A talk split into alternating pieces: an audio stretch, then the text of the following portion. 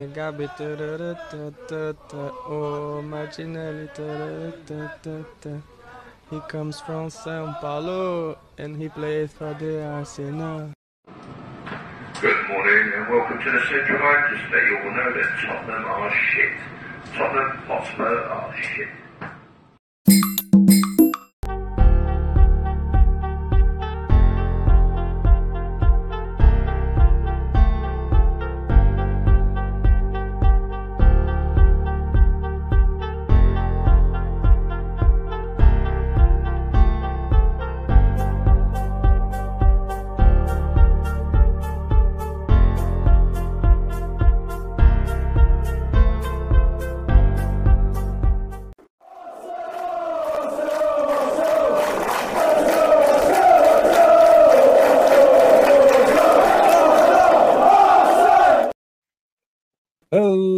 Welcome back to the Mr. Arsenal podcast uh, for your first podcast of the year of 2024. And uh, as you can see, after a long, long time, we are joined by Andrew from Dial Square to Where. How you doing?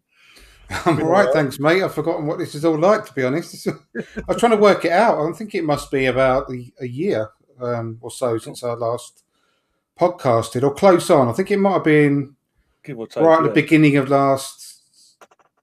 Oh, was it beginning of this season? Maybe I don't know. Maybe one or two uh, midway through last year. But it's great to be back, and thanks for having me, mate.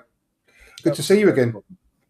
Yeah, likewise as well. But um, I, I hoped it would be on better circumstances because obviously form recently is not been great. But we are going to try tonight and be upbeat and be be real at the same time, but be upbeat is trying to find the positives out positives out of the last few games, especially on I think that's Sun, Sunday. Yeah, Sunday wasn't it? Um, we Yeah.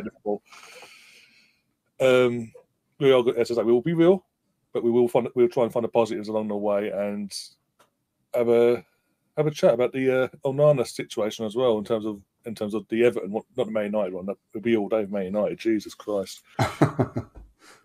But um, yeah, first off, how have you how have you found the season so far compared to last season? We we haven't really, apart from the group chat, we haven't really spoke one on one, have we, about about the season itself? And Hmm. are you are you at all concerned with the playing style, certain decisions that have been made by the manager, and our recent form since Liverpool away?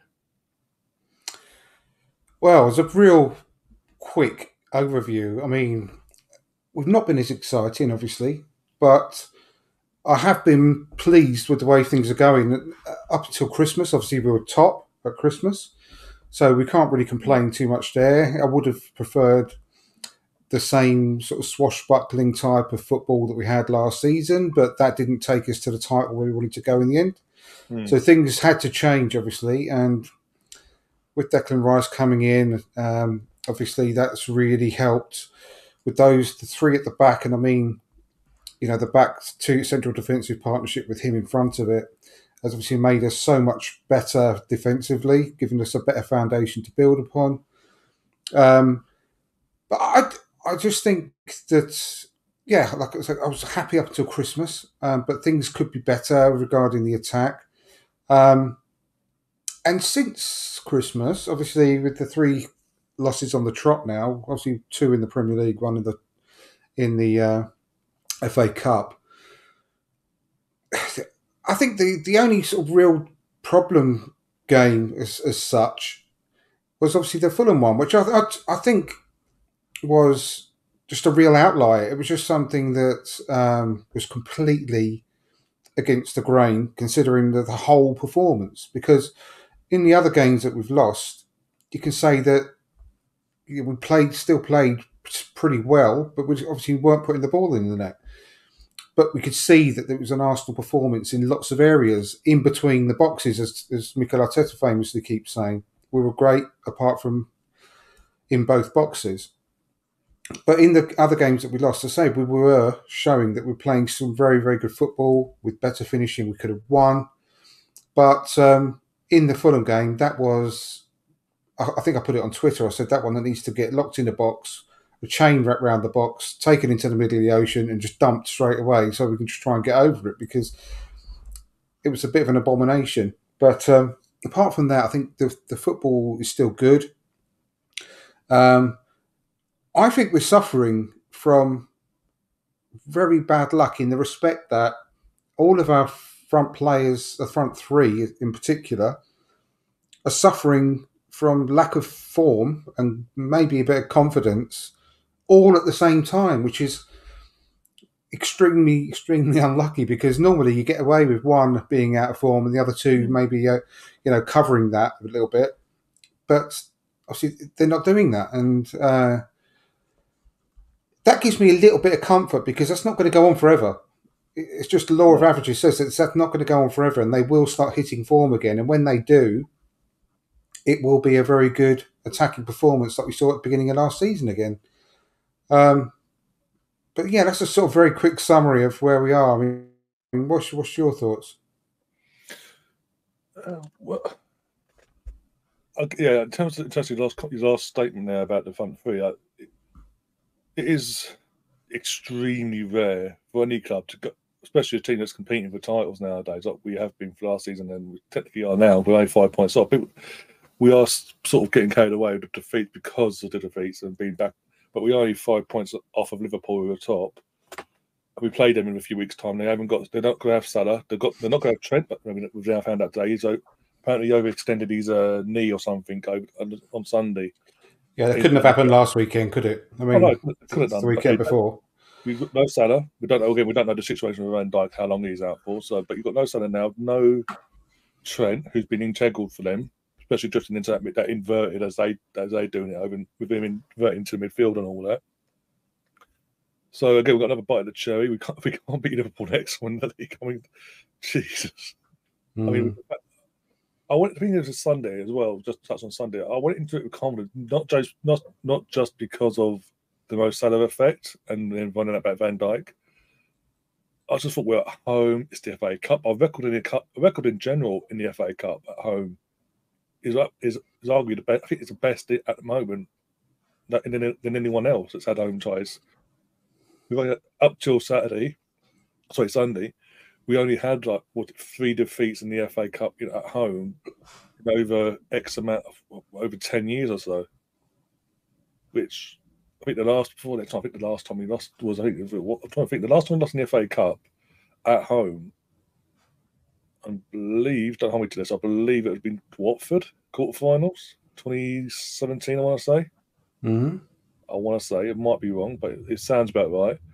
So, had all that going into, going into it, I thought, okay, yeah, and seen the lineup, I thought, oh, cool, they're there. They are there for the take. And it's just, weren't our day in the end. We had to, we could, the, the frustrating thing from us was I was watching it, and it's like, we're creating chances. We're, we are creating the chances. This is the frustrating thing. We're creating it, it's the fact, no matter who's up in that front, that front three, it just ain't working. Be it obviously, obviously as you saw on Sunday, Kai up top with Saka and um, Reiss. I mean, Reiss had that magnificent chance, that long ball over the top from Ramsdale.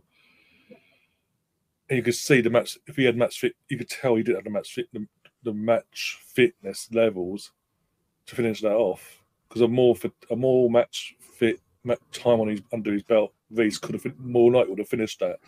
Yeah, I think so. And that's been another that's gone on to Arteta. The frustrating thing for me this season is breaking his in terms of Reiss Nelson. He broke his neck to sign him down to a long term deal in the summer, but then gives him no minutes this well, next to no minutes this season.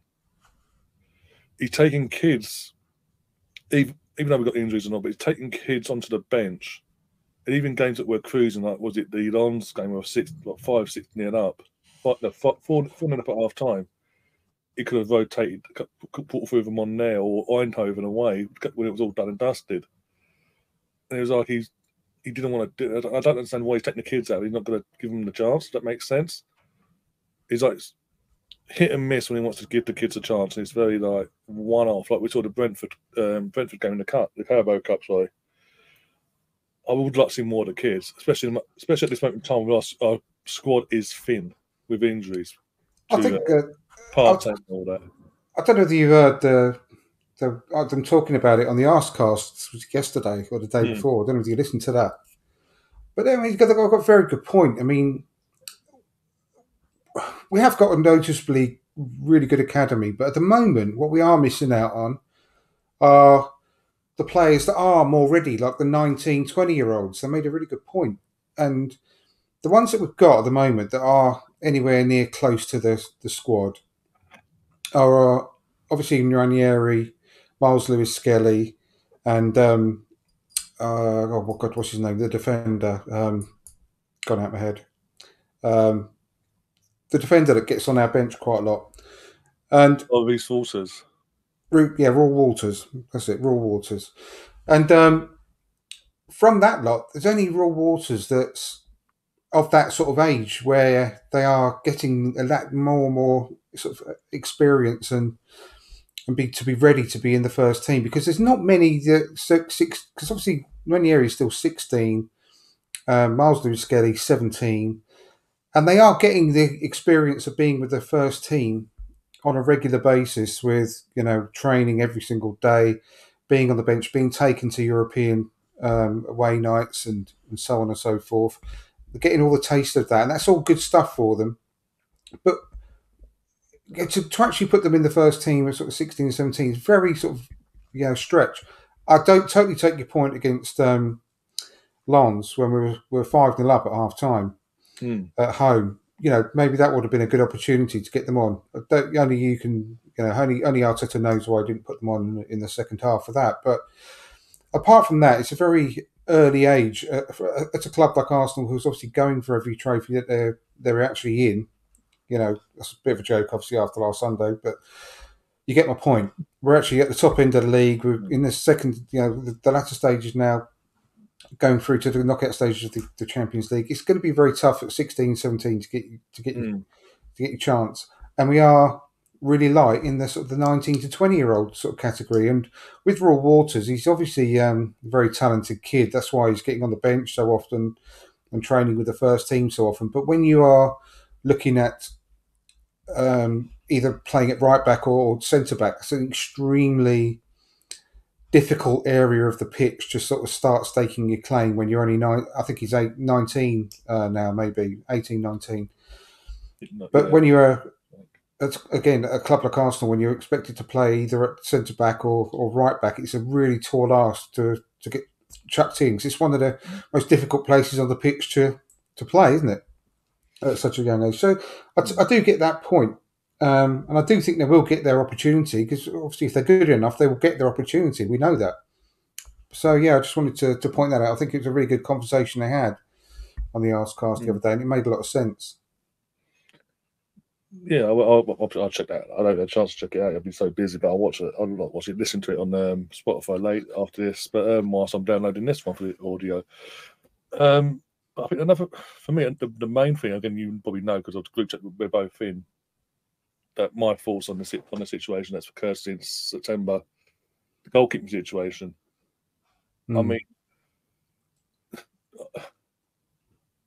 did you did you get yourself why Ramsdale was dropped, the way he was dropped, considering people make, people make comparisons like Gary comes in and makes a comparison from when Leno was dropped out, but the difference for me was when Leno was dropped and Ramsdale was put in, it was because Rams Leno's form was diabolical. It was leaking goals. He had a year, the following the previous season as well, showing he wasn't capable and Aaron got given his chances. We was mentioned about play, players getting players getting their chances. But this time round, it was Aaron. Had, for me, on the pitch, Aaron hadn't done anything wrong this season at the start of the season, and I think again we we've been told that this situation has caused angst within the within the squad because of what the character of what Aaron is and what he brings on the match day and all that and then we're seeing the for me. I saw the when I see Raya in goal recently, and you see Ramsdale on Sunday. There's a clear difference in terms, not in terms of the goalkeeper, to get to the goalkeeper side of it, but when I say clear difference, there's a clear difference in the sense of that the, our defense and our team look more at ease when when Aaron's there, because Aaron's more vocal. He he demands his box. I've not really seen that with Raya. I don't know if you have, but I want to get your thoughts on that. Do you think that's I- having a contributing factor on this whole situation? Yeah, I mean, especially the pressure. I'm obviously a massive Ramsdale fan, and, and I agree with everything you said regarding the fact that he, he's very commanding in his box. He's um, got you know talks and communicates really well with all the defenders in front of him. All the fans love him. All the opposition fans hate him, and I think that brings out the best in him when we're away, for example. And it was extremely, extremely harsh when he was dropped. Mm. I can see why he wanted to get Raya in. I think it's um, I think it's relatively self-explanatory in lots of cases whereby he, he wants him as a sweeper. He wants him as a fifth defender, Mm. not just as a goalkeeper. So that's why he plays so high, um, and why he needs to do so good with his feet. And I do think he's better with his feet than Ramsdale. Although Ramsdale is, is an excellent sort of long passer, I think when the push comes to shove and, he, and they're doing the rondos around the back, he Raya is sort of more calm in those sort of circumstances than Ramsdale is. But taking all that into account, I, you know, I don't think that the slight small percentage difference that that brings is enough to to do what's been done because I don't think the the difference is so big or so vast that it was worth it in the long run. You know, I, I genuinely don't believe that, and I know we needed uh, another uh, goalkeeper anyway because um, between Matt Taylor, Matt Turner rather, wanted to go. There was an offer for him. You know, we ended up making a profit on him, which I think is a good bit of business. And a But blessing, in get, from what we've seen, a blessing in disguise as well. yeah, yeah, absolutely. I think he's still, a, he still makes some very, very good saves, but wow, Yeah. he, you know, he's made some howlers as well in the same Yeah. game. Um, but I just honestly think it, I don't think it was that planned. I just think it was an opportunity that came Yeah. around at that point. Yeah, and he took I mean- Once he had it, once he had it at his hands, he's like, Yeah, we know that he wanted him before Ramsdale. You know, he, Yeah. he, it was his first choice goalkeeper. So when that opportunity came, I just think he, he jumped at it and thought, right, I'll try, I'll, I'll sort it out later, type of thing. You know, chuck it on the admin pile and I'll, I'll sort that out later, and we'll see what we can do. So I ju- honestly, I just think that's the way it's worked out, and um, I don't know. I'd, you know, can- everyone, everyone. I'd, I'd say I can't speak for everyone. Sorry, I just I think the vast majority of fans will probably be thinking that Ramsdale would be wanting to leave. Um, we won't see, probably won't see him again. In apart from unless he leaves this um, this window. this Then you've got January, I think he's only got one more dif- appearance left. To be honest with you, because obviously we're out of both cups. Yeah. Um, and it'll be the Brentford game where he can't play, so that's probably the only one we'll see him again in another in an Arsenal shirt once once more, unless he leaves in this this January transfer window. But um, Mm. it's a real shame the way things have worked out. I'll be really disappointed if he goes, but obviously he'll go with everyone's best wishes, won't he? I mean, Mm. um, I'll be gutted regarding that. It's, I'll be gutted because I it's oh again as you know I wasn't jumping for I wasn't like oh yeah fantastic when he first came I was like hmm, for, for a second choice because it, it looked like it could be a second choice at the time a lot of money for a second choice da, da, da, but he straight away got his chance and run with it and he for the first time once he was number one I felt comfortable with my goalkeeper it's been a long time since I've, we've had a goal, a number one goalkeeper. I felt comfortable when I, when I see him on the team sheet. I when I see him on the pitch. Yeah, yeah, yeah. Again, was mistakes. Everyone makes mistakes. Every goalkeeper does. Let's not get that. No one's perfect. Not even not even like uh, Peter Schmeichel, and David Seaman were. They had mistakes in them during their careers. But this is the. It, was the first time. I was like, oh, okay, cool. Got, it felt it felt like as well that Mikel had learnt from the Leno Martinez situation, not from his mistake. And it just seems like he's repeating it again now with this whole situation, and it could backfire again in the long run because we know he's going to sign Raya permanently at some point, if not this month, in the summer, because that's that's the deal in place basically. But I do think I do think we have to give credit where it's due. I do think the last two or three games on the trot, to be honest with you, I think Raya hmm. looks a lot more comfortable. He's worked his way in and looks a lot more assured than he was before. You know, we were first to, and rightly so, um, you know, when people have done things wrong and when they look shaky, and he was looking really shaky game after game for a little while, wasn't he? But I think he's got gradually better and better, and I think in the last two or three games he's actually looked quite good. And I do think he does, you know, he does take crosses well. Uh, I, I, noticed a comment just a moment ago saying that he can't read the ball in the air. I, I don't actually agree with that. I think he actually does generally claim the ball quite well. Yeah, I think that comment comes from a few times where he's been caught out, either leading to a goal or he almost punched. Yeah, I don't think that's a, a, major problem for it for him though. I think he, he's, you know, his, his, stats are pretty good when he's claiming crosses, to be honest. Um, but um, I'm not saying, you know, I'm not saying I'm like, you know, heading up the Raya fan club here, but I'm just think on occasions when when they're making mistakes, everyone jumps on them because, and I don't. What I don't want to have because it does seem he's going to be our long term number one. Yeah, we have to be realistic. What I don't want to have is everyone just to be on him from now on, you know, period, because they've got preconceived ideas about him, and um, obviously everyone loves Ramsdale, so that immediately they started really disliking Raya because he's taken his place. And what we've got to do is get behind him because if he's going to be our number one, he's going to be our number one, and we, we want him to be the best version of himself he can be. So we'll have to we'll have to get behind him, and I hope people do, and I hope they don't just carry this over and just hate him until the day they kick him out the club. Um, so if we're going to be stuck with him, we're going to be we need to support him. Do you know what I mean? Yeah, no, I get you. I just want to put that out there. Look, I know it's disappointing. It could, be a, it could be a contributing factor to why the, why we're league. Well, we're not. We're not. It just yeah, something just doesn't look right.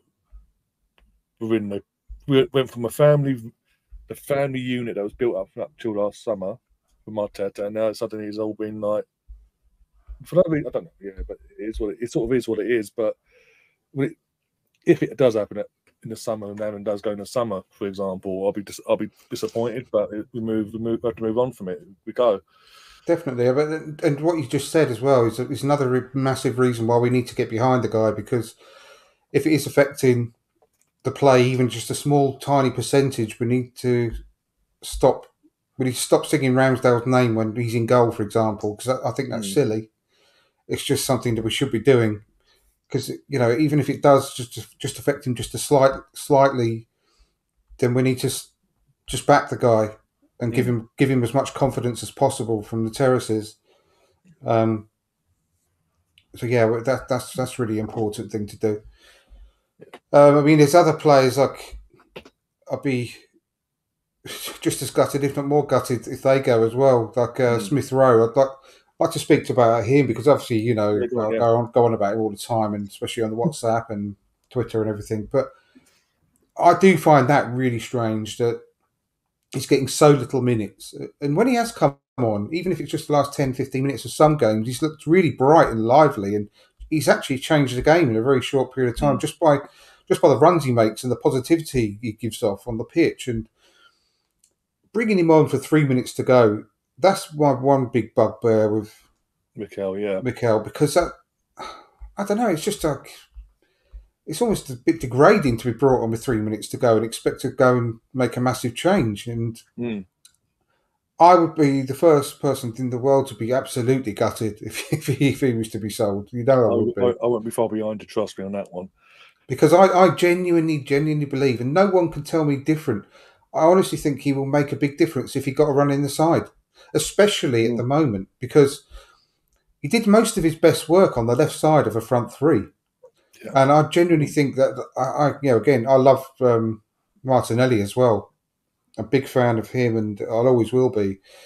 But he's had a big dip in form, and mm. he has shown in the past that when he's been left out, just rested for two or three games, even, and come on late in games, it can it can really benefit him in a positive way and start, you know, really upping his levels again. Mm. Even doing something like that and giving Smith Rowe a run, where and in place of Martinelli, because he can do a brilliant job, devastating job, as we all all of us have seen that with our own eyes. I just wish he would get more of an opportunity. I really do, and especially at the moment because when you're in a run, a rut, rather, and you know you're not scoring goals, you, you you cannot just keep doing the same thing all the time and expect people just to play themselves back into form because sometimes it works and sometimes it doesn't. Mm. So you need to shake things up from time to time. Uh, we need to do the same with with Saka, but the problem is we've got very little options in Saka's place. Perhaps we could play. Well, we had a, we had an Nelson there. We did have an option at the st- at the start of the season, but we told we told his contract was sent to Turkey. In Nicolas Pepe, we had we had an option there. Yeah, yeah, we did. Yeah, we did. My thing was when the when deadline day came along and all that, and it still weren't confirmed what was going on there. Is if we're not going to bring no one in to replace Pepe to- back up Saka, keep Pepe for six months and reassess things now. Yeah, yeah, exactly. I would have been for that, and But no, Yeah, I, I, he's just. I've said before on podcast going back a long time, haven't I? So you, he's a sort of player that got me off my seat quite often in a good way, um, with the way that he could he could play. Yes, he could be really um, frustrating at times, you know, uh, quite a lot. But Hmm. he could also do devastating things as well, and had a lot of uh, uh, input, didn't he, with regards to goals and assists? So that's a good Yeah. point. But you, you've got to you've got to switch things up from time to time. I'd also like to see. It's never going to happen, by the way. But I'd also like to see Martinelli moved into the centre forward position, and um, have Smith Rowe, Martinelli, and Saka. I think that would really Yeah. work as well because we we've got, we've got, we've got sorry, we've got Crystal Palace coming up. I know it's at home and it's an London derby, but try doing things like that. Two of the three you just mentioned, though, try them in that game. yeah Start them off, give them 45 minutes, reassess things. If it's still going well, keep it going for another 15 and keep- push on from there. Exactly. I, I, you just need to reshuffle sometimes to get out, get yourself out of a, this, Mm. you know, a, a bit of a dip in when you're in a, your form's in a bit of a funk situation, and got to do something. You can't always expect people just to play through it and get back into form just by continuously playing them. And the whole, uh, um, uh, just on my point of view for the Smith Rowe thing, I understand he had a bit of a brief, and it was brief, by the way, a brief setback in his return for start of the season a couple of months back. But it was so brief, it was unbelievable. He was back in within what four weeks. Yeah. But it's just He's got- again, he's like he's back. he- This time he's like because even as a mini setback, he's like Arteta's gone okay back to square one again. He's just like two minutes here, four minutes there. I know he started the game before that, didn't he? And he looked, yeah, did really well. Because we know, again, we as a fan base, we know we've seen Smith Rowe starting before he before he had before last, yeah, yeah, before last season when he had that breakout season the season before, and he was off. I think it was a joint drop goal scorer and all that. He was a score. He, was, he was so influential in our season that year. And the only reason he missed most of last season because he was carrying, a, as you well know, he was carrying an injury into last season, going back five years. Got I to a point where he had the surgery. He had the surgery that took took him out for most of it. But he went off. What I, what I found amazing with Smith though was after dis- the disappointing season he had, domestic with club, he went off to the under, the under the youth team, the under twenty ones, for the Mm. Euros, and he was again. I watched the games. He was fantastic. It was Yeah, like, no, me too. and because because it was so regular, the game the game time he was getting in terms of game forty eight hours, another game, bang, it was like bang, bang, bang. He was getting his fitness up, and the more the games went along, you're starting to see what we saw before, before the surgery and all that. So, and then the fact that he, he refused to go, he, he refused to take his, his his summer holiday. He went, no, Mikel, I'm I'm happy, I'm fine, I'm fit. I'll meet, meet, I'm going to come out with Thomas on Thursday meet you in the US, da da da da, training camp, and we'll kick on from there. You get, I don't think he got any minutes in the US on the US No. tour. And then start season, no minutes. And Mikel's going, well, we, we had a talk with him in the summer, and we told him the first few games of the season, the, the first block for the international break, he won't get no minutes. Is more likely he'll get the minutes afterwards. And I was just like, seriously, what has this kid done to him? I know. is he- Smith Rowe actually, Smith Rowe actually got something, done something wrong. I know. Is he, he dated his daughter and dumped her or something? I don't know. Yeah, yeah, he done, Something he did a weird. Wilfried Zaha. well, I don't know how old the daughter is. I don't. I don't want to be uh, in, in trouble there. cousin, niece, I don't know. Yeah, Well, it's got families I don't know. but uh, no, it is really frustrating. I'm I'm really holding on to the the vein, s- the small hope that um, he's just being ultra careful with him. Just obviously cast your mind back a short while. It's not too long ago when all uh, all of us fans were saying, "Does he hate Martinelli? Why is he not playing Martinelli? He's Yeah, fit." that was, that was a season at Smith Rowe, wasn't it, as well? Yeah. Bossing it. Exactly. Oh, yeah. So I'm just, and he, he really took his time to put Smart Martinelli back in the team, and then once he was, that was it. He was just flying, and I just hope to, that something similar with Smith Rowe because he, can't hate Emile Smith Rowe unless he's like you say he's, He's joke, guy. he's done something wrong because he gave him the number ten. He gave him. Yeah. Um, a new contract. He turned down the opportunities and flatly refused to sell him. Mm. So he's got to have that knowledge and the, the, the love for him. Um, and I just genuinely hope that, and I said this last season, actually, I'm sure I did. Uh, I said uh, um, on the run up to Christmas, I said that Smith Rowe could be our secret weapon in the new year. It didn't turn out to be the case, obviously. Um, but I just maybe, I'm just holding up Maybe- just a maybe- little bit maybe, of hope Maybe a year out, maybe this year. maybe that he could be our, our, our special weapon that we can unleash onto the Premier League. Yeah, in the final sort of few months of the of the season, I'm just keeping my fingers crossed. But I'll be devastated if he leaves. I genuinely will be devastated because I think that he's a real talent. He's one of my favourite players since David Rocastle. I've Mm. loved him since he was a you know 15, 16 year old kid in the in the academy and started hitting the headlines. I've been watching him for since then, and um, I actually he, he I I'll say this and. It's not going to be controversial because it's my opinion, but I've, I've always had a higher opinion of him than Saka, and um, Mm.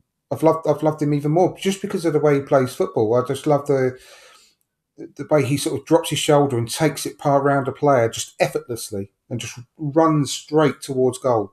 He's so positive in everything that he does. The quick one twos on the edge of the box and getting a shot off quick. That's that's exactly what we're missing at the moment. People aren't shooting, or if No. they are shooting, it's in the wrong time when they should be passing, it's- and they're passing when they should be shooting, and so on and so forth, vice versa.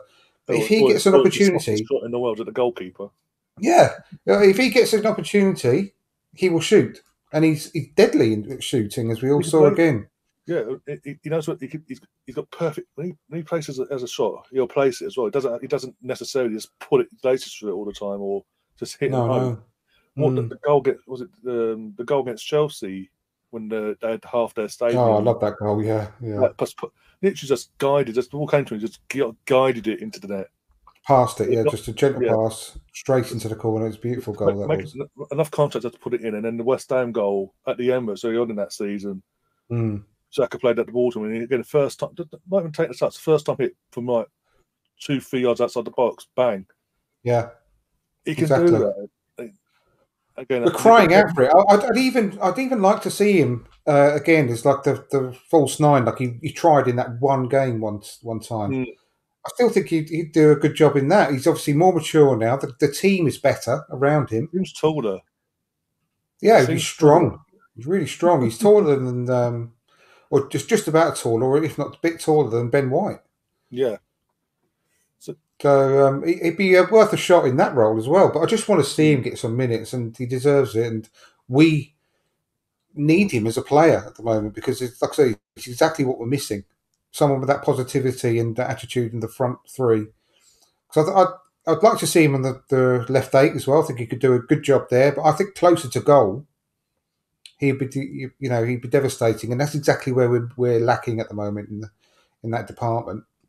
Hmm. No, it, yeah, I just I like it. I'm holding, I'm holding out hope. I'm holding out hope that it's just uh, he's doing what he did with Gabby back a couple of years back and just easing him in, easing him in, and then gonna kick, and then there's a sudden go, there you go, boom, unleash him. I 'Cause know. I- going back from what I saw in the summer, from the, from the under 21's point of view, from the, from the international side of things, Mm. all, all the lads were fantastic, but he was phenomenal.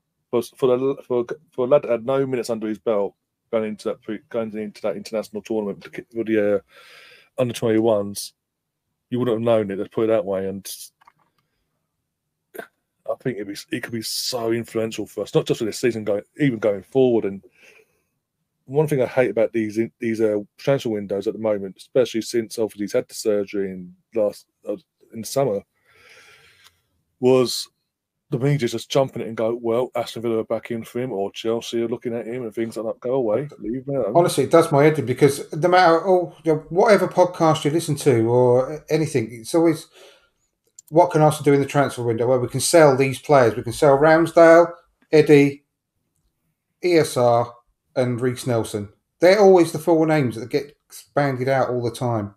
It's really hmm. annoying because it's just assumed that oh he's not getting any minutes, so we should sell him. He's, he's no no use to the team anymore. The team.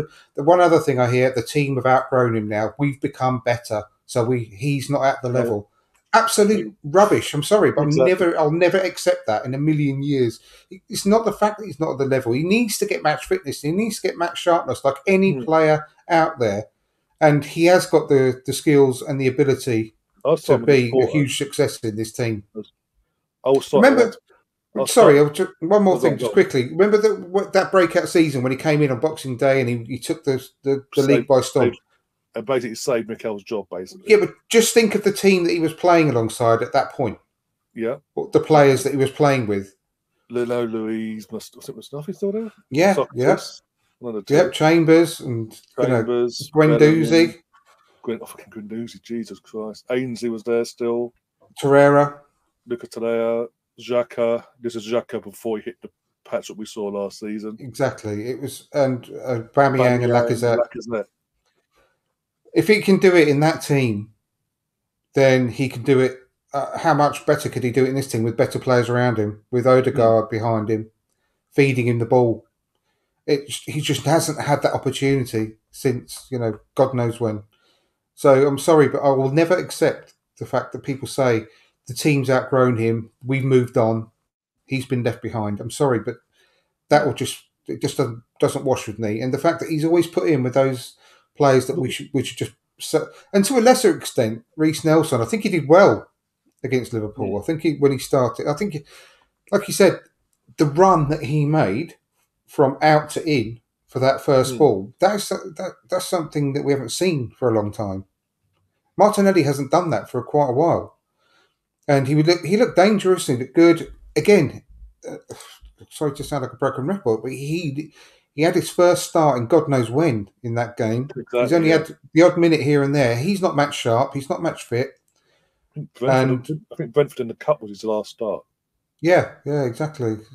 And that was That's the first one in ages. Yep, exactly.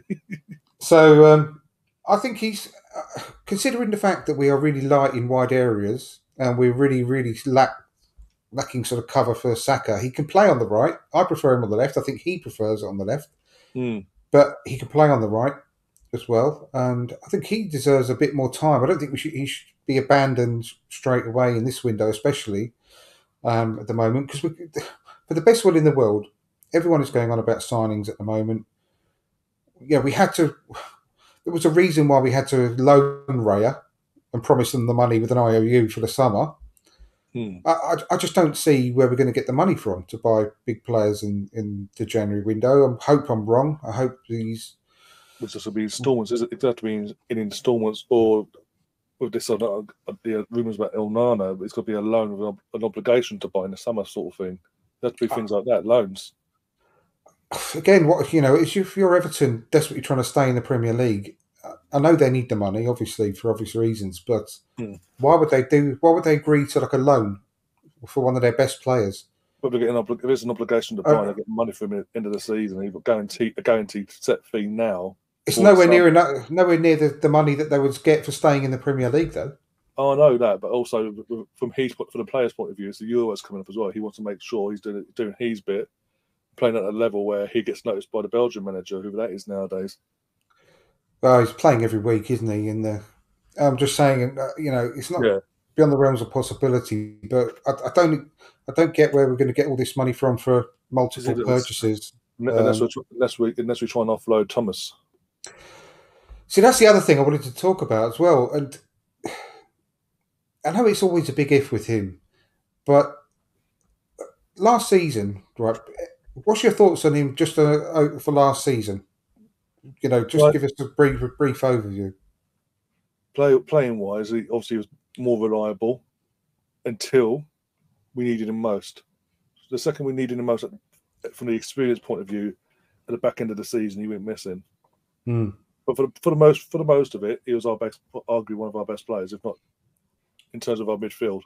Probably one of the best in the league. You know, right up there Yeah. with Rodri. And at points next se- last season, at points, he was even better than Rodri. He was absolutely unbelievable. He was- yeah. And he finally broke down towards the end of the season, and we lost the best of him. But he played thirty of thirty-eight games, so not bad, not bad. Mm. When we're considering that we've only got what um, is it eighteen games left of the season, Yeah. Well, If- I've got 18 left, yeah. Played 20. if we can get him fit for the remainder of this season, I think he's uh, one big part of what we've been missing. Because we were so electric in the earlier part of last season, in the run up to the World Cup, especially with him in the side. And I think it's because of the way he gets the ball forward quickly, Mm. with purpose, with accuracy, doing those incredible turns and, and cut, you know, basically like dagger like passes through Mm. to Odegaard, especially, and Saka. And I don't think it's any coincidence that we've not been quite as good without him. I really don't. And if we're looking to buy Onana for a long term replacement for him, then that's that's you know, a good idea. Um, I wish we could just do it in the summer rather than now because I think we're more lacking in the forward department than Yeah. midfield right now. I'd rather have some uh, reinforcements up front. If we could, if we've got any money, I'd, that's where I'd rather put it. To be perfectly honest. Um, but uh, I gen- if we if he's because obviously he's not gone to the uh, African Cup of Nations, which is brilliant news Yeah. for us. If we can get him back fit quickly within the next couple of weeks, I think I'd rather have him in the in the centre of the park alongside Rice and Odegaard than Onana trying to find his way into a new team and, and get used to new players and everything like that. Personally, uh, him and for because the team's got tra- team travelled out today to the United Arab, United Arab Emirates for their warm, warm weather training week, and Jurrien Timber and Partey have both travelled out for training as well to join the team for training. So Mm. you'd like to think he's not in terms of part. We know Timber's going to be a couple months away, or so two or three months away because his Mm. Is different. But you'd like to think with Partey that maybe he'd be closer than people think, and maybe if not, if, if not Palace, the game after that. I think it's, what's game after Newcastle? um, look. Liverpool, isn't it? No, we've got Liverpool starting a month. We've got two games this Oh, month. For, is it Forest? Forest away. That was it. Forest away. Yeah. Yeah. At least one of them two, if- not Palace, Forest away. Just and again under the lights and all. that. We- we- Lee mentioned it the other night. Forest new manager bounce under the lights. We need, we we need to be up, up to scratch by then, and someone like him could be in finish with that midfield because in certain games you can tell too much has been put on Declan. Definitely. That's one thing I liked about the, the Liverpool game on Sunday was the fact that we went to four two three one again. Yeah, That's I've been called. I've really wanted that for a long time. To honestly, I really have because I I love the fact that we've got good uh, midfield players, and I, I I prefer them playing in a sort of a proper uh, upright triangle with a point at the top, with Odegaard in the proper number ten yeah, and exactly. two two players in front of the back four, and it, it worked to the strengths of um, great. Kiwior, who's still a bit shaky in my opinion. I'm not still Mm. honestly, I, I do like him in parts, but I'm a bit, I'm a little bit unsure about him at the moment. But um, at least he was better. He just played a, a proper left back role against Liverpool. He looked a lot more comfortable there, working to his strengths. But to have the two players, I mean, honestly, it's the best midfield I think in Europe, apart from maybe Real Madrid. I put this on Twitter before. If we had Partey and Rice together, and Odegaard just ahead of them in the middle.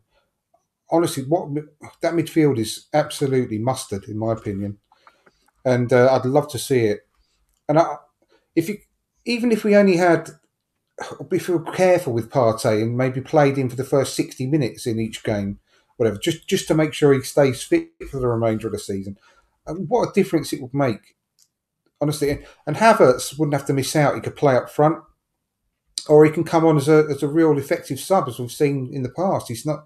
He came on, you know, Brentford? He came on the last fifteen minutes and scored the winner, so he could do it from from um, from the bench as well. Or like I say, he, he was pretty again wasteful with his with some chances up front. But I thought his movement and the, the general play was actually fairly good against Liverpool. Just again, same as everyone else, missing the final shot you know, into the Yeah, into the goal. But, um, yeah.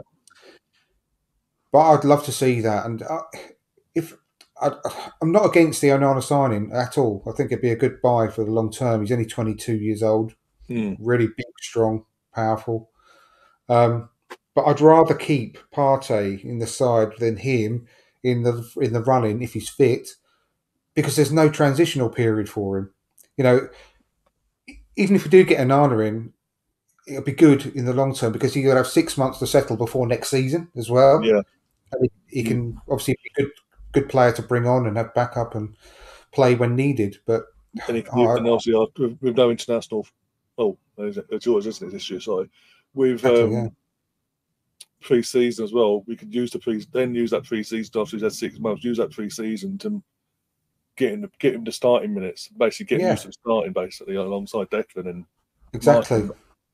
Exactly, but uh, I'm happy to get rid of Partey in the summer and get some money Yeah. for him because he's only got one year left. But um, yeah, I, I really don't want to. I'm, I'm one of the only ones it seems that really doesn't want to get rid of him in this window because I, we've all seen what he can do. He's just such a good player, and to get the last months out of him when it's really, really critical in this running, I think he could be a real big difference for us.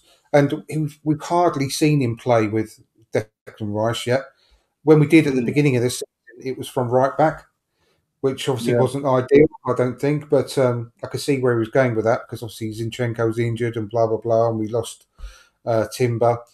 But um, so he inverted from the right back instead of the left back. It made a bit of sense. Mm. But to to have them two together, Partey on the right of a midfield, Rice on the left of the midfield, feeding the balls to um, to Odegaard and so on, I just pretty mouth watering to me.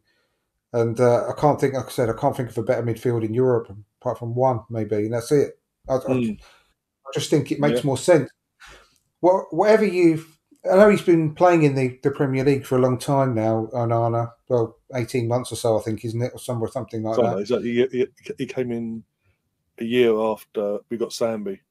Yeah, and it still doesn't mean though that he's going to adapt to us straight away. You know, No. Take a bit of time for him to settle in and get used to his teammates and what Mikel Arteta demands of players. I think like, Declan Rice has um, adapted incredibly well. But I think that's just because he's one of these. Sorry, yeah. especially with the price tag put over his neck. Oh yeah, hundred percent, hundred percent. But th- th- we've heard a lot of players when they come into the side saying it takes quite a while to get to understand what Mikel Arteta wants of you on the pitch. Um, Declan Rice himself said it's like learning the game all over again when he first Yeah. joined. So the fact that he's adapted so well is, is a real credit to him. But that's not going to happen to every player. No. And they're going to be when when a player comes in like Onana, going to be you know used to the Premier League, very good footballer, but he's going to have to learn a new role. Even though he's still playing in midfield, he's got to learn how to play in an Arteta midfield, which is completely different to anything else.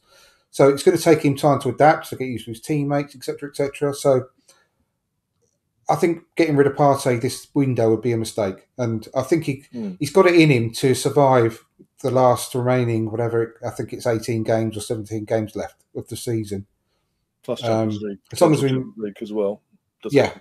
Yeah, and. Onana would be a great signing in that respect as well because he's not cup tied or anything like that. So we're not bringing No. him for another Champions League club, so he'd be a good addition to the Champions League squad as well. And um, he could remove some of the burden on on um, Partey because you know, like I say, we don't. want to- Last thing we want to do is for him to break down again. So right, maybe we could bring him on with half an hour to go and so on, and he can get used to the, the side that way. Also, it also takes the, also t- doing that would take the pressure off Jorginho playing every game as well, and the rotation there until Partey's back. Hmm. And once you got we once you got Partey back and Jorginho, you then got the options of rotating them in the Premier League and having the options of the three in the Champions League as well. Especially, as Yeah, especially assuming again, assuming we knock out Porto because that can't we can't obviously we. we like to think we would knock out, knock them out over two legs, especially the second, the second they got home. Hmm. Especially the way we're playing. I think the Champions League, the way we play in the Champions League, it seems it's more set up for our playing style in terms of we we look Champions League. We look like we we did last season. in Mm. the Premier because Well, plays because the teams don't play the same way, do they? Yeah, yeah. We could be Which more is perfect for us. Go for it. Even That's why I put a bet on at the beginning of the season for us to win it. Oh, did you? I didn't know that. I Yeah. didn't know that. Yeah, was it- I was going on about it from midway through last season. I said I've got a feeling that when it, when we knew that we are going to be qualified, I was putting on putting it on Twitter then saying, "Wouldn't it be funny?" Because obviously uh, Wembley? Pep hadn't what Pep hadn't won the, the Champions League with Man City up until that point. Yeah. So I said, "Wouldn't it be funny if if Arteta goes into it in his debut season and wins it?" And um, I've just had this overwhelming feeling that we're going to do really well in it this season. So when as soon as I could, I put a bet on and for us to win it. Not a massive bet. I'm not a big No. better at all, but I only put like a tenner on it or something for Yeah. fourteen to one Ooh. because I was really, um, I was really confident because, like I said, this is the other thing, you know, with this season. Obviously, we have been found out a lot more because play other teams have tactics too, like you said before. Shockingly, guys. Shockingly. Other, I know other teams have, do have scouts, funnily enough, so they are going to work it out. You know, we're not some kind of miracle where people can't see us, so they are going to. And every team, bar one or two, have, have sat back against this this season. The only teams that haven't have been spanked, Yeah. And they've genuinely been thrashed. And that's go earlier in the season when we weren't so profligate in front of goal. Um, but teams that I mean, even like Villa, we should have won that game. You know, they they Hmm. didn't sit, but they pushed up against us, and we ripped them apart. We literally thrashed them in that game, but lost. It was unbelievable. It didn't take. Well, we did, we take a chance, but it took wrongly taken off us. But okay. Yeah, exactly, exactly. But we should have won that game comfortably. um, we should have beaten West Ham comfortably. You know, Yeah, and should um. It's just a matter of form, wrong. Uh, as you say, said earlier, play a collective of players, not just one individual. Collectives are sitting in the form at the wrong time. It's in the key area that we need them to be in form. yeah, exactly. We've had- Plus, we've It's- injuries and all that. And I I don't know how long's left on Fabio's recovery and all that. With me. People, people dig on him, but I think he's more. Again, he's more. I think his time's more suited to the Champions League, but he can have. He does have an effect with us, a positive effect when he comes on as a sub. Apart from the time he did, and he got sent off. He was starting uh, to play well again, you know, wasn't he? He started to show a lot of good signs before he. As soon as he got sent off, though, you know, I, th- I think that put him in Marteta's bad books for a little while. Well, the, the, But the- then- the- yeah, yeah, the fact that literally like 48 hours later he was playing, he was playing in the U, the uh, what's it, whatever it's called now this uh, this Papa season, John's uh, Trophy. Papa John's Trophy. I know. I watched that game. Yeah, It's I ready, couldn't believe it. and he, he scored a penalty, he missed a penalty. Like he couldn't make it up. I know. I know. and Reiss Nelson played well in that game as well. Yeah, Reiss Nelson as well, and a few others. Um, But I've watched Porto. I've watched Porto a couple of times now since we drew them, hmm, and I'm not going to diss them or anything like that. But I'll be dis- very disappointed if we don't beat them over two legs. I, I saw nothing in the games that I've watched where that really thought, oh god, you know, we're really. Go-. It's going to be a tough game. Obviously, it's Champions League knockout stages, but oh yeah, I do think we've got plenty enough to to beat them. But obviously, obviously, we've got to put the ball in the net. Blood. obviously, yeah, that'd be very helpful. I think by I think by then we're, I think we'll figure it out by then. Fingers crossed, yeah. Fingers crossed. I mean, No, honestly, honestly, this get this this two week break now couldn't have come at a better time, really, could it? I mean, it's I normally hate this sort of thing. It's like an interlude, isn't it? But um, Hmm. I'm not. I'm, I'm actually not worried about this one. I'm not concerned that I'm missing football or whatever. But I know how much this is needed to just regroup. And usually we do quite well after these little mini breaks we have, whenever we have them. And um, yeah, I, I, only, I hope they've got a flipping psychotherapist or a hypnotist over there, to be honest with you, as well, to put a little word in their ear while they're asleep or something like that, to just to remind them how good they are. Because these players have not turned into crap players know, overnight. sure. You know, people are just people are just absolutely honestly. I'm, I'm going more and more and more off Twitter, and I, I love Twitter. I've got a real good community on there and everything, and it's a lot of Mm. good people, but there's a lot of idiots as well. And when that's you why we have lose- all good class. when you lose a couple of games, it's you know it's just it's a great opportunity to clear up your timeline and just get rid of them because it's just ridiculous. You know, to, old-fashioned way of looking at it is obviously being a football supporter. When the team is losing, is when you need to support them even more. You know, you don't just Mm. go after them and rip players to shreds and want to sack the manager and sack the board and just clear out and start again. It's just absolute utter nonsense. Gets on my real, get, really gets on my nerves. Um, but yeah, I just think that at this particular time on, on Twitter, when you hear people just ripping into individuals and and so on, it's just you've got to understand that you you cannot unsee what your eyes have seen.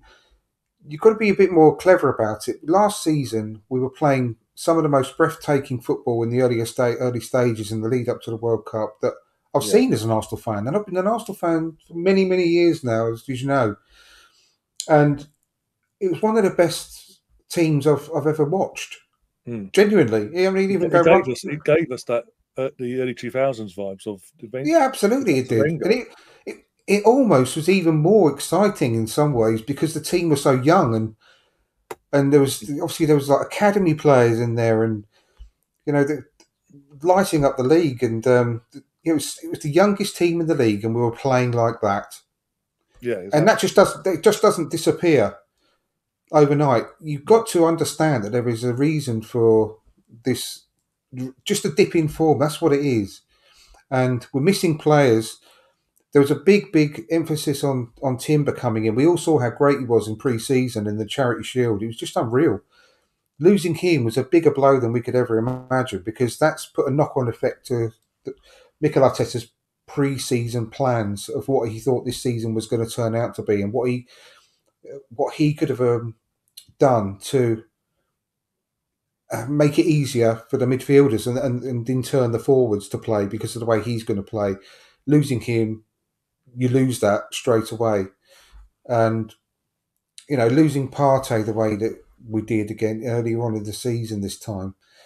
And uh, like I said few, few minutes ago, I think he's a massive miss. I think he's a bigger miss than people are giving him credit for.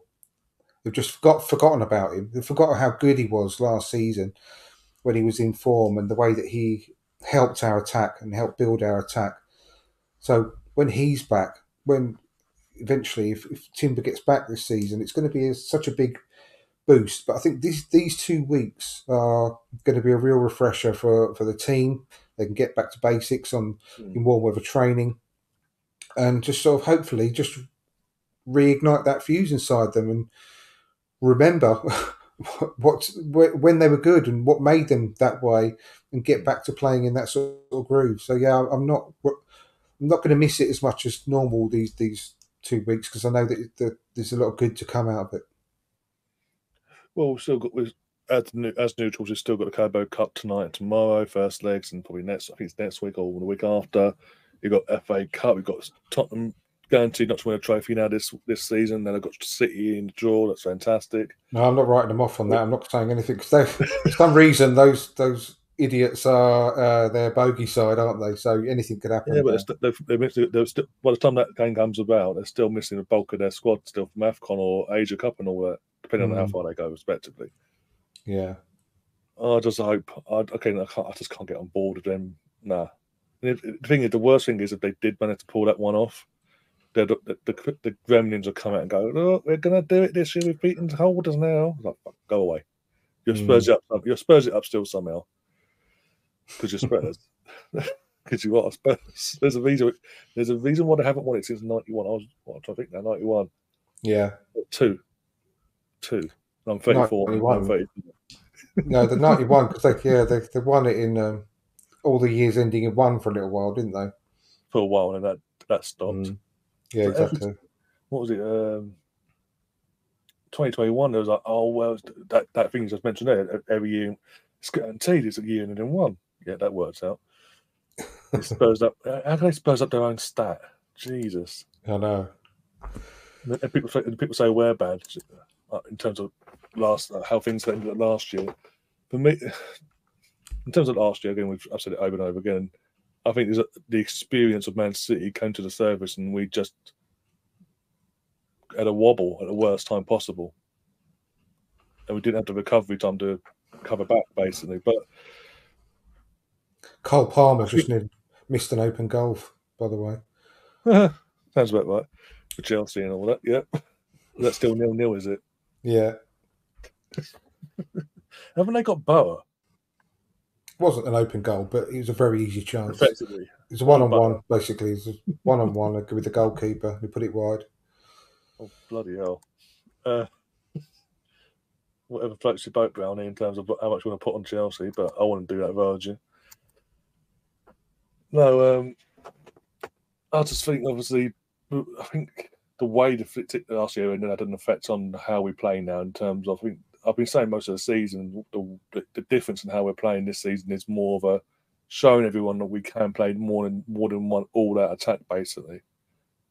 It's all about. Let's be honest. It's all it is all about the last end of this like February onwards, the business end of the season. Put a run together, you never know. And Exactly. as I, as I referred to about half about twenty minutes ago, the Champions League. I The two, I think Champions League, the, the way you can play in the Champions League is more suited to us and our team at the moment.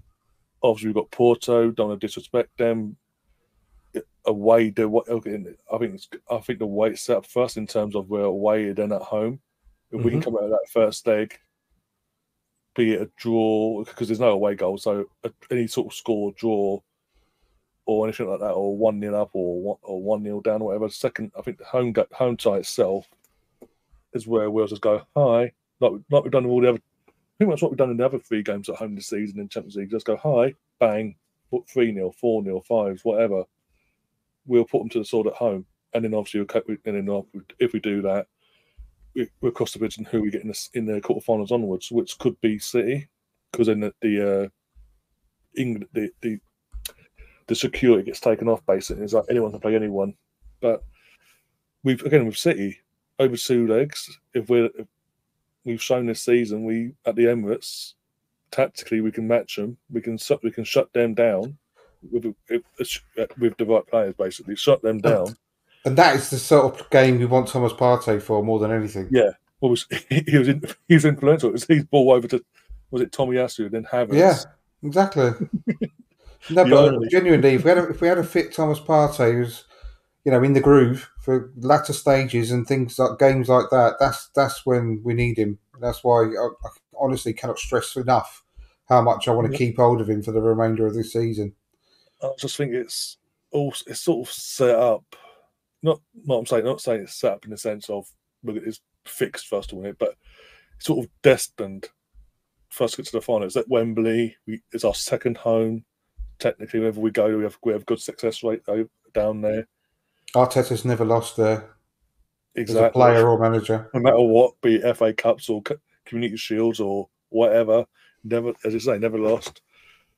I think if we can get to, if we get to that, if we do get to the final, it's at Wembley, as you say, and one-off game. Anything can happen. No matter who the opponent is, anything can happen. And I think that's just, I just think it's the way it is. I think it's more suited to us the way we can play in that format. Exactly. Yeah. I mean, just to sort of summarise it before we sort of start finishing up, I, I I'm not at the stage where it's all doom and gloom like a lot of people you see on social media, and I know that's not the be all and end all on social media. It's the pits quite often, Oh yeah, but um, but at the end of the day, we, we're having a blip. Lots of teams have had a blip. Man City have had their Yes, blip. yeah. Man City have Liverpool in terms of result wise, it went through a blip of yeah. Chelsea. And Chelsea on a constant blip. Tottenham went through a blip. Um, United constant blip like Chelsea. So they've all we've all been Newcastle as well. Exactly, yeah. And the games that we've lost, apart from one, which I said was that ab- aberration against Fulham, I think we, we've not deserved to lose any of them. In fact, we've deserved to win all of them, really, apart from the Fulham one. Hmm. Um, on chances, the way that we played, the way that we dominated the game, with the amount of chances were created in all of them. Um, so I, I don't think there's as much to worry about as some would think. It's very concerning regarding the goal scoring, of course, but I genuinely think that it's, it's a lot of it is down to just the rotten luck of every every forward player being just out of form at the same time. And it's people say, "Oh, you can't say that. You can't say." I, I can because we've seen how good they are together last season. You Oh, know, Oh, the, the way that they clicked together was is unreal. this, is this true? What? Really? Um, my, my stream might be my stream might be a bit behind, and I, In fact, I am a little bit behind because for some reason I paused it for a little while. So Let's have a look. Let's just look see. before we wrap things up. Got to see. yeah, goal. Just seen it. Love now. that. Yep, goal. Superb. Who's at home this week, by the way, in this time? oh God, you'll love to see it. oh, there. But Chelsea are back, though. They've written a billion quid and all that. Poch's is the man. They're going to win it all. it's really They're going to be a cup team this year. Yeah, okay. The one nil down to the, the lowest ranked team in the tournament, in the, left in the tournament. Okay, cool. Nice. But yeah, so um, we can put it down to just a bad luck of, of what I've said and form because of the, the way that we know that they can play. Then we know again you can't you've seen it with your own eyes the way that they can combine and just put teams to the sword like we did last season. Um, and it cannot go on forever. This this patch of, of poor form, it can't. It just it, No. it never does really they'll always come back, even if, if they come back one at a time. We just need one person to create a spark, and, and it lifts those all around them as well, doesn't it? So um, I'm not Yeah. quite as doom and gloom as everyone else. I have still got a lot of hope. I will never stop supporting the team that I love, obviously, and I, I just hope one big message is, like I said earlier in the show, just get behind the team. Even every single player that pulls on that shirt, especially Raya at the moment, don't you know be, be down on him because of Ramsdale. We all love Ramsdale. We all we've been said it all before, but you know at the moment everyone everyone needs the uh, the support, um, and I'm sure we'll come through this this patch, and we win against uh, Crystal Palace, New uh, Nottingham Forest, and we can go into that give Liverpool game full of confidence once more, and we know that we can beat Liverpool. Um, we played really well against them on Sunday. Obviously, Mm. well, until they till like the, the fourth or fifth minute of in, of added time at the end of the game, they were only beating us by an own goal, Yeah, and really unlucky own goal. I, I, I don't blame. I don't, honestly, I don't know what your thoughts were on that. Just quickly, yeah, go on. but I, I can't believe um, the the absolute ribbon that Ramsdale was getting for that goal. Yeah, that's, that's, for me. That's the, that's the Raya lovers that want to justify why Ramsdale's being dropped. Basically, that's that's what that's what as far as I can see it. Because again, I'm watch. I didn't even though I watched it here on the channel and all that. I watched songs of Liam and all that. I'm like, I didn't have none of us, me, Gary, or Liam, none of us dug up Ramsdale. None of No. us blamed Ramsdale. If he stayed Oh. on his line, he would have got ridiculed for that.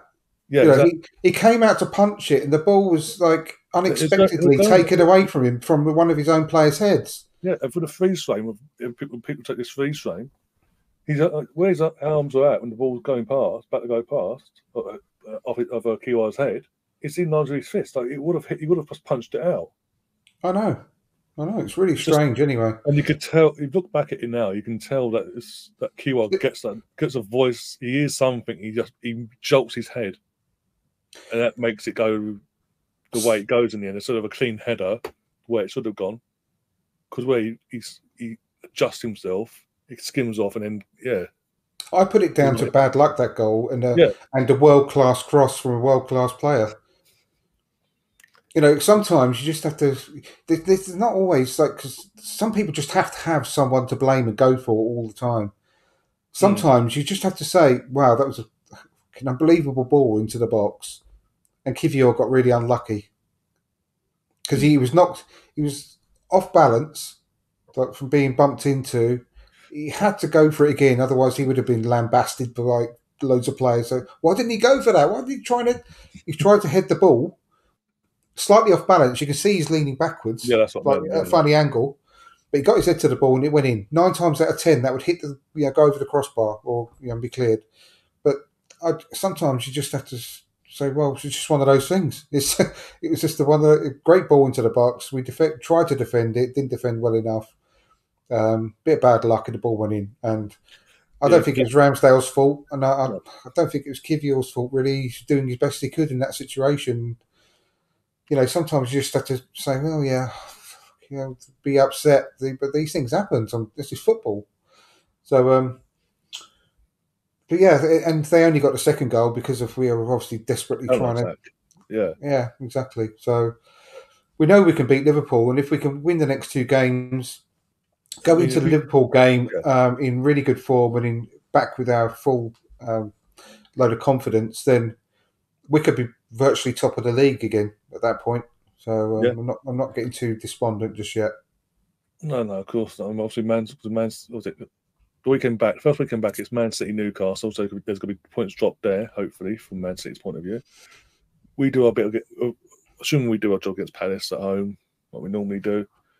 Um, we obviously we're going we're going, on them, and then we play Liverpool Mm. um, two weeks later, don't we? So, t- uh, sorry, the week later, sorry, because it's midweek, the second game. Mm. Um, if we can, do, no, I was like, I'm going to say now. If we can, if we, if we take three points in the in the in the league game against Liverpool, and it puts us, it then pushes us on to a, on a massive run, win run. I'll take that. I'll ta- and it pushes us towards the title. I'm taking that Mm. now. With all due respect, and I like, again, people know I love the FA Cup, but over the FA Cup by now. yeah, hundred percent. Yeah, Same We've here. 20 Uh, we've waited. We've all waited 20 years for this, so come on. It'll be so. And, uh, again, I I I love the FA Cup. You know, just as much as anyone. I, I really do. Yeah. Genuinely, it's um, great competition. And well, I wanted, obviously, I wanted to be in it, but the fact that we've gone out of it now, we've, it gives us this two week break. And obviously, Liverpool have got two games, haven't they, back to back in the semi final Yeah. of this Yeah, tournament. They're not going to have the break. And they've got They're not going to have a break. No. So it may work out to be good this season as long as we can capitalise and um, start winning football matches again when we get, get back, which I'm sure we will. And Olise is one that I would love to get to to be the one fighting for the place with Saka. Mm. Yeah, He's a great, he's such a good player to watch, isn't he? he's young, hungry as well. Knows the London area, so doesn't need to adapt to London life either. I Just- believe there's a, a release clause that comes into uh, action in the summer. I've heard about this. Yeah, I don't know the exact figure, but I, it. read That- so there is- apparently there is, one comes in. It. Yeah, I think a few people mentioned it in other group chats. There's, they haven't said how much, but they've said there's there is a release clause that activates in the summer. Mm. Second the season ends, basically. Yeah, so that would be a really interesting one because he he could play anywhere across the front three, which he's done in the past. Mm. He's played left, right, and centre. So um, Yeah.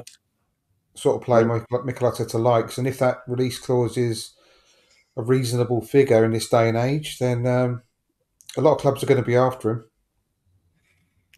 Oh, yeah, you'd expect it. I mean, uh, what was it? Manchester United are looking at him, but he's already told them go away, not interested. About, I want to go to Arsenal. If I'm going to go anywhere, I'm going to Arsenal. So they, they, he's always saying, "Come and get me, come get me" to us. So Why would anyone in his situation want to go there when you've got a whole host of young players that have gone there and their careers have gone down the toilet?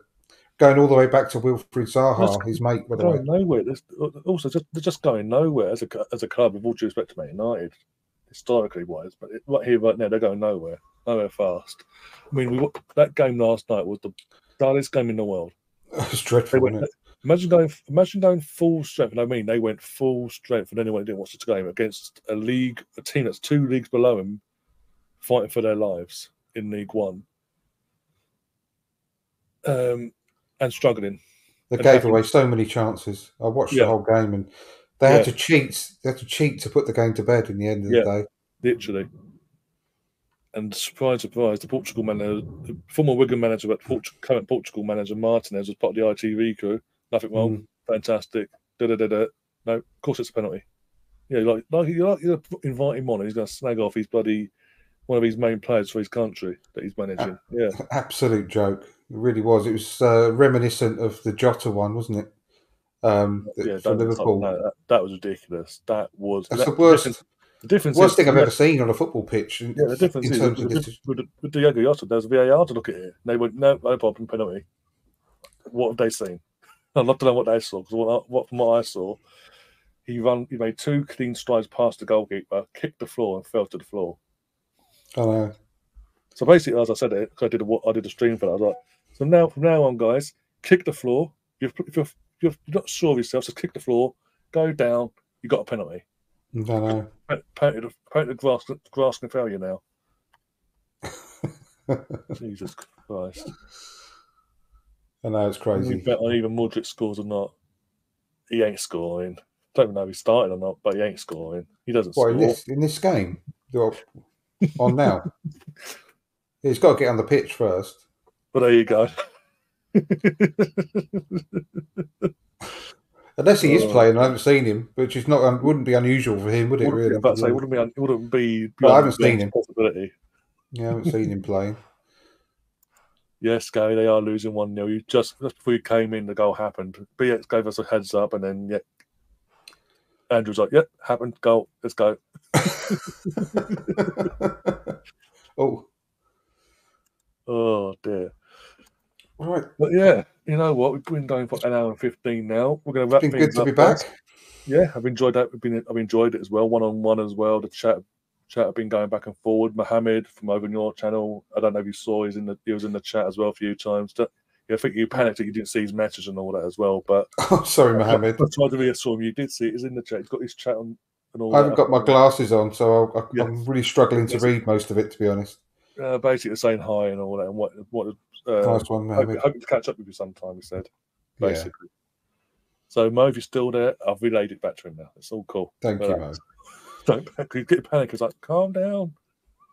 No, genuinely, I'm struggling to read. What you know, Oh, I can yeah. just Oh, they're just heisting in the chat now. Because he's got points in this channel now. Seems, yeah, a lot of changes since you've been on. We've recently in, introduced coins now to the channel, so it gives them something to use and watch alongs. okay. Was that where you can like throw eggs at? I don't know. like, what you can do things to the host and stuff like that. Uh, basically, yeah. Once I get used to the system, yeah, I'll be that. I'll be able to put them things on and all that, like bombs and all that. And That's all that, it, yeah. bombs and eggs and little sound bites. We've all we've all got, got that in, that, in that mindset already. But I mean, Tom Mr. Tom, who's a Leeds fan, he's literally got like a ridiculous amount now. So when when I when I bring, integrate all this all this bombing and all that, he's gonna be having a field day. He is. Right. In terms of the podcast side of things, I might have to turn it off because we are recording these podcasts for the audio. So it'd be a bit concerning when the listeners listen to this and go, they hear a random bomb. Oh my God. Sorry, uh, Cole Palmer genuinely did miss an open goal there. Oh my god! It bounced bounced out the goalkeeper's hands. The, he ended up right next to the goalkeeper with the open goal, his go, you know, gaping goal, and he put it over the bar. Bloody hell! So he's having a bloody nightmare. This It- this player that's supposed to be better than Saka is like uh, he's just bargain of the season and all that malarkey. Yeah, Yeah.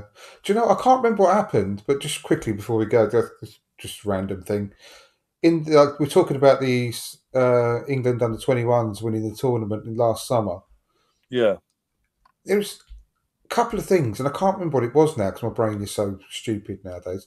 But there's a couple of parts from Cole Palmer's when he was playing for England in that tournament that really, really put me off him. And even though I can't remember exactly what it was, both me and my son were watching it at the same time, and we we looked at each other at the time and thought, "Oh, what a snidey so you know, and uh, he put us off him, and I've never never forgiven him for it. But I can't even remember what it was now. but, but I still don't like him as a player because of that tournament. Oh my god, they've just missed another really Oh really God. easy chance again. oh my, is was it Cole Palmer again? Hang on, let me just quick. Here's Palmer again. Oh my god, what he's having an absolute mare. He could have had three goals in the time I've been having this uh, conversation. Bargain of yeah, bargain of the season apparently. Forty million quid for Man City. I mean, there's a reason for as good as he may look at times. There's a reason why Pep didn't want to keep hold of him. That's all I'm saying. if, if you're if you are top quality, Pep keeps hold of him. Look at Phil Foden.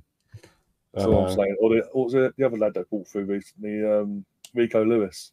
Yeah, I know. Just just putting it out there. That's all I'm saying. He's a stat padder. That's what that's what I'm going to say. Cole Palmer's a stat padder against against the minnow against the minnow teams. You'll score one or two goals against in the big games. Unless it's a penalty, he'll go missing. Yeah, I, I, I got a feeling that, that he was really greedy and didn't pass to players a lot of the time and shot when he should have just. And there was gaping opportunities to pass it across the goal, the goal mouth and stuff like that in the uh, under twenty ones, and which really put me off him at the end of the day. And I think one of the passes was to a Smith Rowe that he just didn't take. That'd be And- why.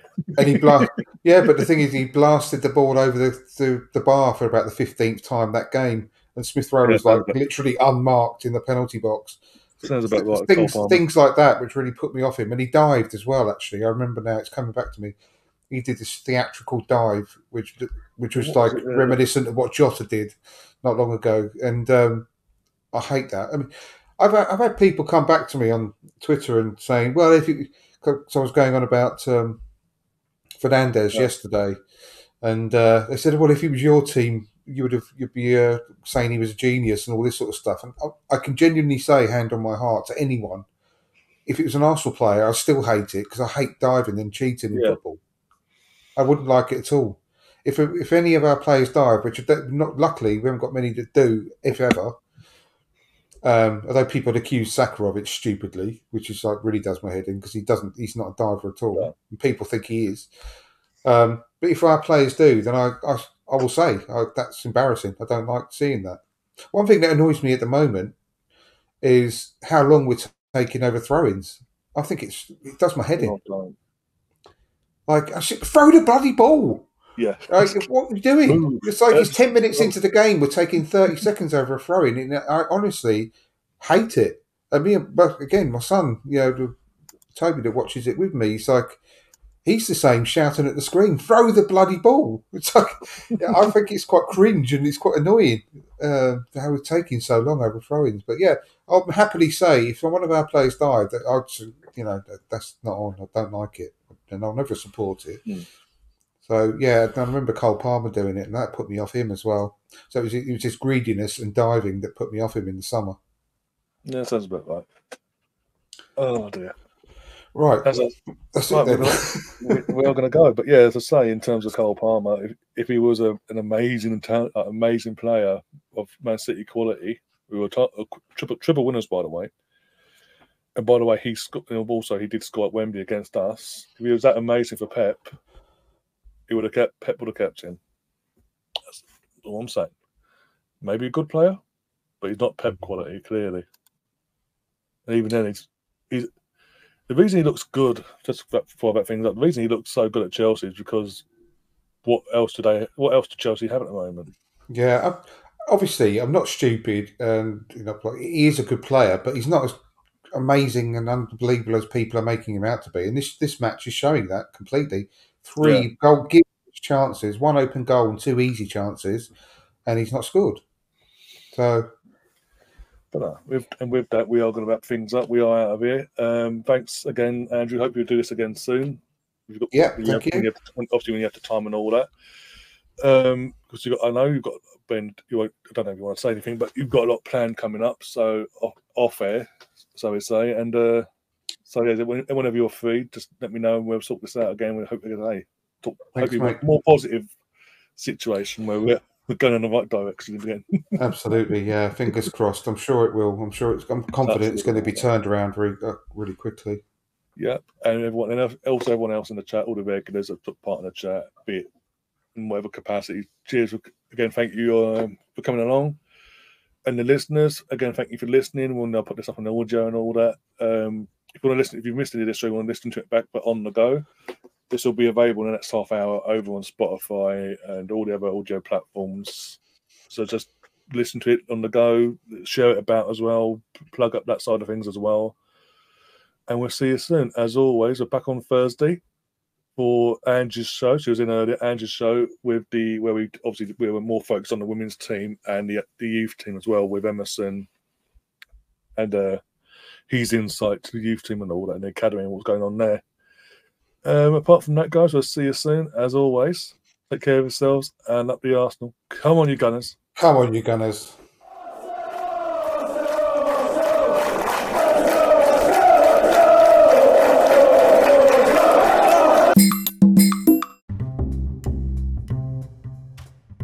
Thank you for listening to From Dial Square to Where. Please help us grow by giving us a five star review on Apple Podcasts and following the show on your preferred podcast platform.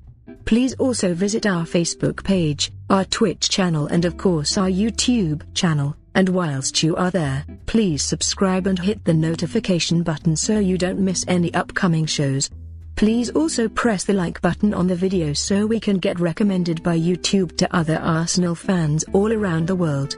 See you soon.